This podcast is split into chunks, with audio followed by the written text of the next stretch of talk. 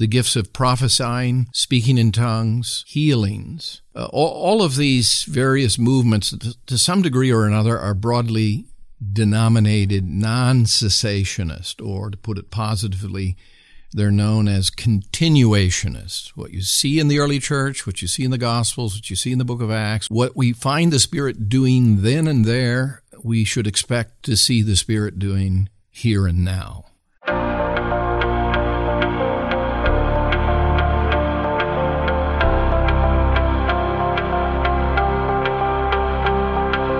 Welcome, listeners. You're tuning into episode 128 of Mid America Reformed Seminary's Roundtable podcast. This is a broadcast where the faculty of Mid America discuss Reformed theology and cultural issues, all from a Reformed perspective. I'm Jared Luchabor, Director of Marketing here at Mid America, and in today's episode, we kick off a new series with Dr. Cornelis Venema, President of Mid America and Professor of Doctrinal Studies and Dr. Marcus Mininger, professor of New Testament studies. They're going to uh, address spiritual gifts in the church in the next few weeks. So we can think of speaking in tongues, prophecy, uh, and miraculous healing, for example, gifts that were commonplace in the age of the apostles. The question before us is whether those gifts continue to this day. In other words, this really is a debate in the church that's focused on cessationism versus continuationism of spiritual gifts. Take a listen.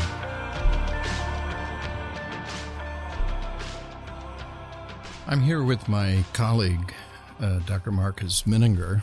I'm Cornel Venema. We're going to be addressing together a pretty significant and much discussed and often a great deal of controversy regarding the question of the ongoing presence of the so called gifts or charismata distributed by the Holy Spirit to the church. The context for the debate in the modern period, which usually centers on the question of whether all of the gifts, none of them accepted, that are represented, for example, in 1 Corinthians 12 to 14, in the book of Acts, in the, the Gospels, and in other places in the New Testament epistles, all of the gifts of the Spirit, including word gifts or revelatory gifts, gifts of healing, gifts of speaking in tongues, closely associated with uh, the gift of prophecy, whether all of those gifts continue as an ordinary, regular feature of the life of the New Testament church, even to the present day, or have certain of these gifts for particular reasons, biblically, theologically, ceased to be present and to be given by the Spirit as an ordinary feature of the life of Christian believers, but even of the churches themselves. Now, before we get to the question directly, I think it's helpful to place the debate in the modern period, at least, within its historical context. It's a very complicated history, but certainly throughout the 20th century into the 21st, there has been in the modern church uh, a resurgence of interest in the uh, presence of the Spirit by way of these gifts in a way that distinguishes the modern period from uh, a good part of the history of the church, although you certainly have earlier chapters where, for example, in the early church, in the development of the movement known as Montanism, there was an argument that the church was living in the latter days just prior to Christ's coming, and that there would be a revival or a return to the church of gifts of prophecy, whereby the Spirit a new revelation would be given by those empowered by the Spirit, gifted by the Spirit. But in the modern period, historians usually speak of historic Pentecostalism as a kind of first wave movement. It emerged early in the 20th century, came to expression in the formation of particular denominations, one of the most prominent and significant being the Assemblies of God. And what distinguished the first phase or, wave of modern Pentecostal movements was the insistence that what was called variously baptism in or by the Holy Spirit. As we read about that in the New Testament, the account of the outpouring of the Spirit at Pentecost and throughout the book of Acts, and as well by the Apostle Paul in 1 Corinthians 12, The first wave insisted that, and in this respect, it had some antecedents within various kinds of Christian perfectionist teaching, particularly in the Methodist tradition, where you have disciples of Jesus Christ, Christians who receive Christ, who are converted by the working of the Spirit through the Word, and who are justified, enjoy the grace of justification, and even perhaps in part sanctified but who do not enter into a higher level form, a kind of second blessing, uh, enjoyment of the working of the Spirit in their sanctification. And you find something of an analog of that in early Pentecostalism, the first wave. The Assemblies of God, for example, teach that some believers, though not all, like the church as they waited for the outpouring of the Spirit at Pentecost in Acts chapter 2, 1 and 2, not all believers enjoy that baptism, that fullness of the Spirit that comes when they're baptized by the Spirit. All Christians, of course, uh, receive baptism, the sacrament, and are baptized in water by means of the sign of baptism into the name of the triune God. But not all Christians enjoy that higher level subsequent to conversion, filling baptism with the Spirit that all should seek to enjoy. They should do what the church did at Pentecost tarry, wait, pray, anticipate, desire, and seek that special blessing of post conversion baptism with the Holy Spirit, but not all receive it. And one of the distinguishing features of that particular expression of modern Pentecostalism was the insistence that the evidentiary mark, the sign that attests that you are a spirit baptized person or filled with the Spirit, is that you speak in tongues.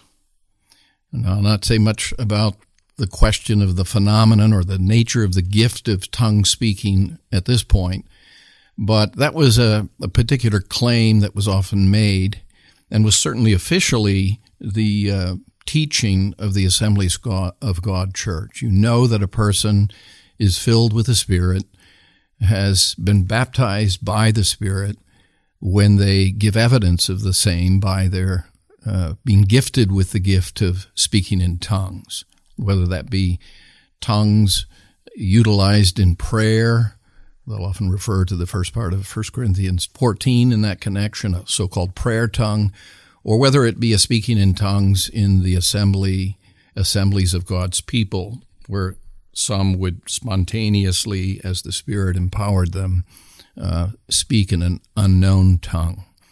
Now, the second wave, if I may use the traditional language, taught a, a, very similar view, but it didn't come to expression in the formation of distinct Pentecostal denominations so called neo Pentecostal, or broadly using the word rather generally, charismatic ecclesiastical traditions.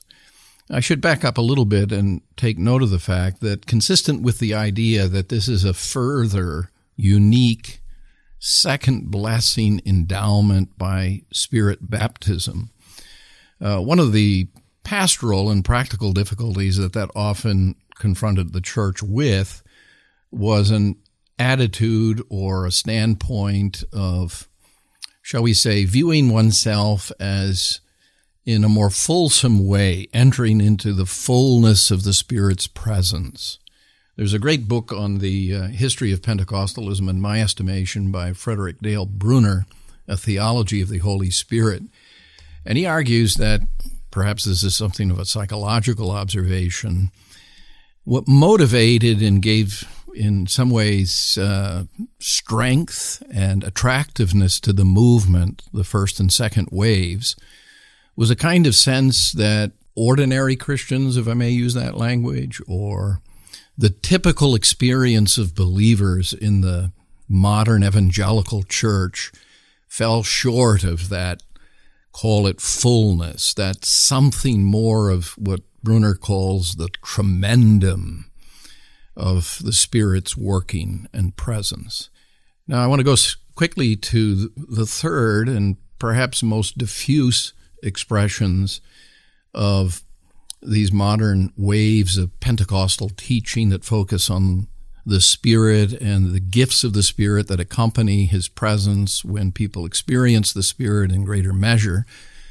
Uh, the third wave is more diffuse. It doesn't track exactly with the first and second waves of Pentecostal and Neo Pentecostalism, especially in the teaching that baptism by or with the Spirit or enjoying the fullness of a Spirit, of the Spirit, is in some sense a kind of second blessing that places you categorically in a company of those who belong to the church, distinguished from others, who have the Spirit in fullness. The third wave includes, for example, when I was a young pastor back in the 80s in Southern California, uh, a kingdom evangelist by the name of John Wimber started what was called the Signs and Wonders movement.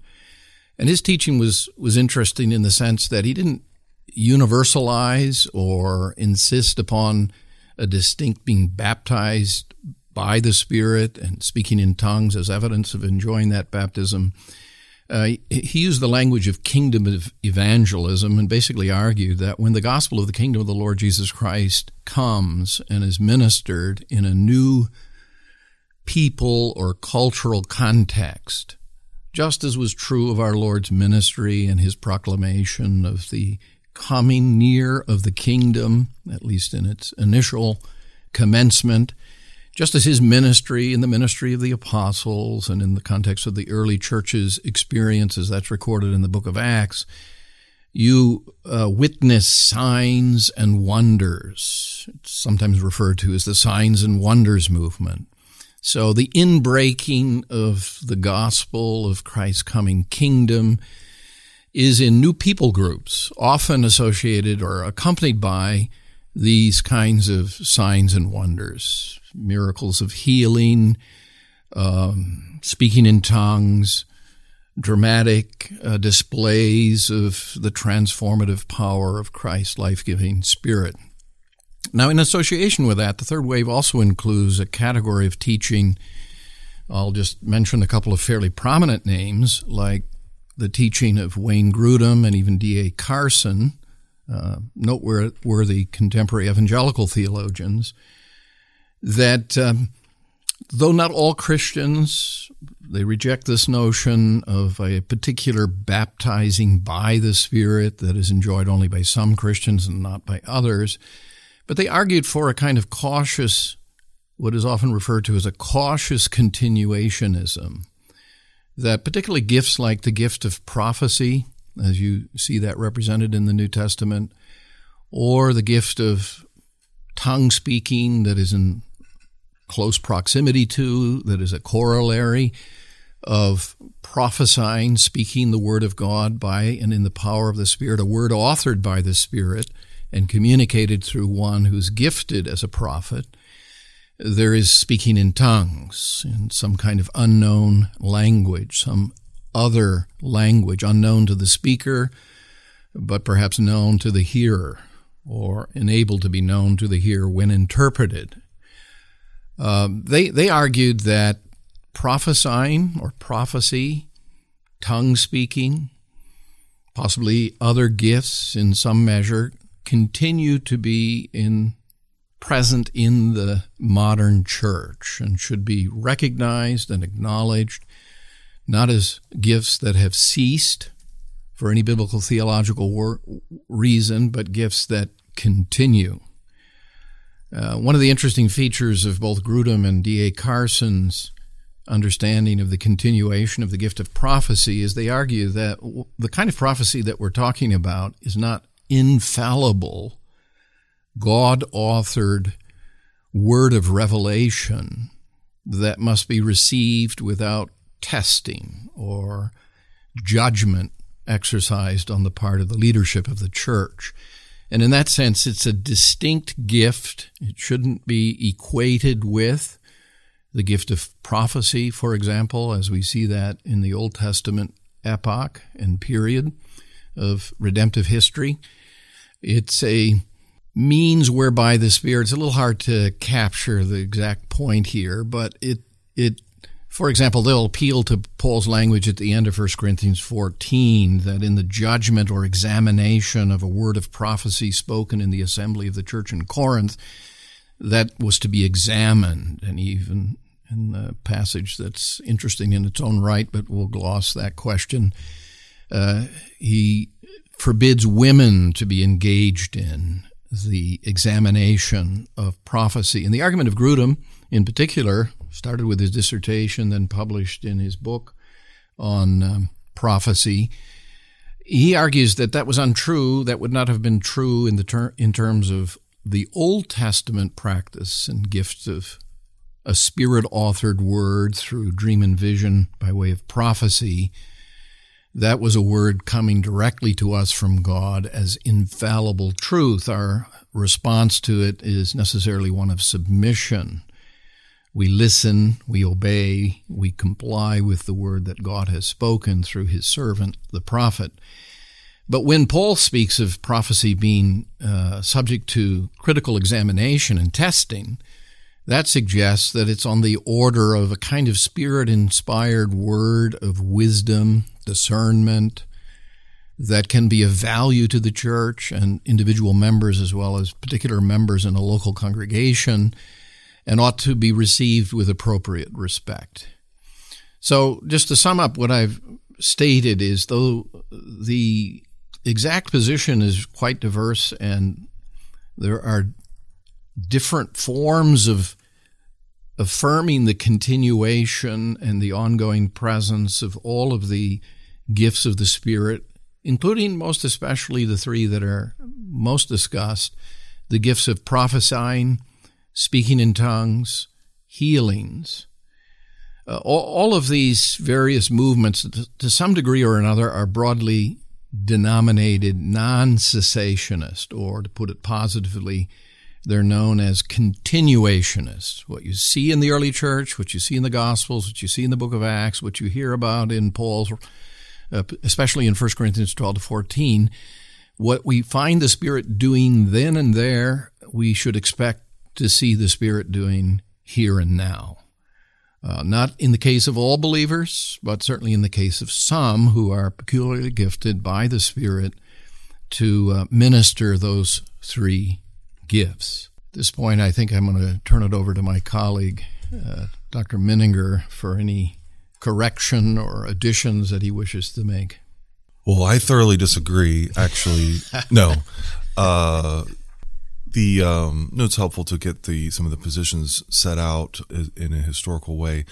I think that there are a lot of practical topics that get interwoven into all of this, and and some of those practical topics that you can see people wrestling with them, particularly perhaps when you get to the more uh, moderate views of of a Carson or a Grudem, uh, that trying to deal with what could be some of, I think, clearly the, the abuses of certain continuationist viewpoints. But you think about one of the things you mentioned. Wh- where is where is the fullness of the Christian experience to be found and located, and what does that look like? Right? What uh, certainly there is there can be a, a, sort of nominal or lacking Christian experience. So maybe that lacks in zeal for what the Lord has done, or uh, that in, in some other way doesn't measure up to what the Lord would have for us. So, what is that to look like? Um, I think that's an important question.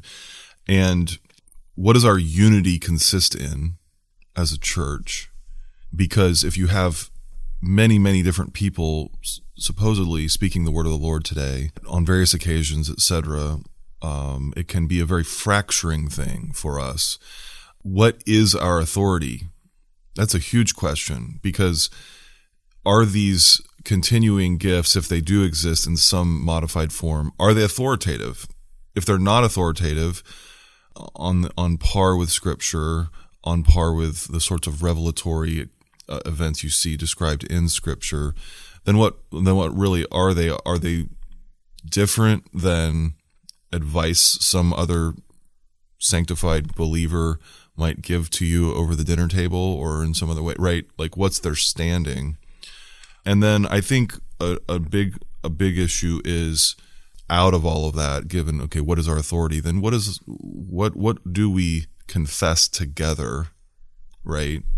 And where should our focus be?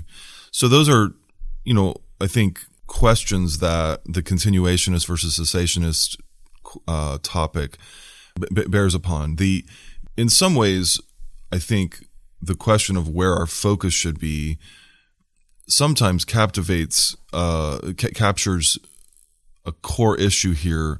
The the the Pentecostal movement, the charismatic movements, they they can really come to eclipse Scripture, uh, eclipse unity in the church, and make quite unclear where we should be looking for authoritative uh, guidance and teaching and doctrine. And um, so people will sometimes ask the question, well, you know, I heard this or I experienced that or somebody I know experienced that or so forth. Like let's let's take maybe a lighter example. Could there be miracles today, right? Well, certainly God is able to perform miracles whenever and wherever He wants to, and and uh, I have no doubt that He does uh, miraculously intervene, meaning uh, help us without the use of secondary causes at times. Right, somebody that recovers from cancer with no known medical explanation or the like. Right, but that's a different question from where should we be focused as a church in applying ourselves to and expecting as the ordinary course of things by which God will faithfully build us up? Should we be, as part of the ordinary course of things, expecting miraculous events? Or while we pray for them with faith, should we be focusing on the pilgrimage of this life uh, through the means of grace, etc., in which God will build us up in, in maturity and so forth? And that should really be where we as a body are focused. I think sometimes that pastoral question, right? Am I missing something that God intends for his people that's a fuller experience of some sort that I'm being deprived of? Or do I have here in the uh, ministry of, let's say, our Reformed churches, a full provision upon which I can properly focus in order to experience what the Lord has for his people now and uh, be content with that. So that's just to set out some of, I think, kind of the existential questions that can come with these theological debates.